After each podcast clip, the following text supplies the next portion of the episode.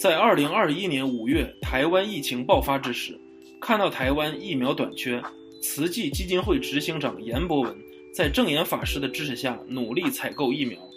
当时有人以世纪大骗局攻击慈济采购疫苗的宣誓，更有来自政界和工商业界大佬的电话，劝他不要浪费力气。与政府沟通时，被政府劝阻或政府自有安排。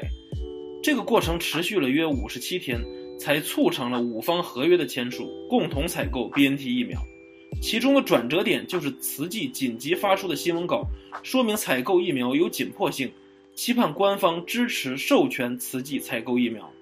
最后，在有正言法师与蔡英文总统视讯通话后，政府才表示支持慈济等机构采购疫苗。正是由于正言法师和慈济的慈悲大爱，最后才顺利的让台湾人民接种到了疫苗。